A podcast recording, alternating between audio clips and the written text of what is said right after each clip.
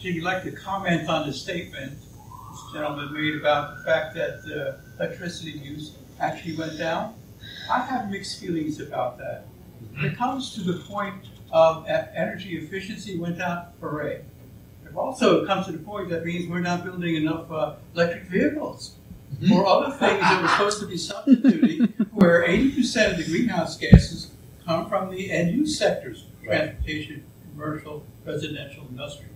So uh, I want to put a big asterisk by the fact that the electricity use went down.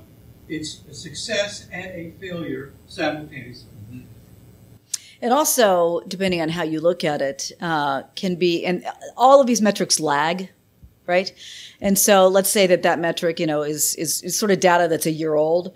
It can show, you know, the lack of investment in new manufacturing or new things as well. So you're right. That's one of those things you, you really have to dig deep to figure out why that's happening to make sure it's, it's the right, it's going in the right direction for the right reasons.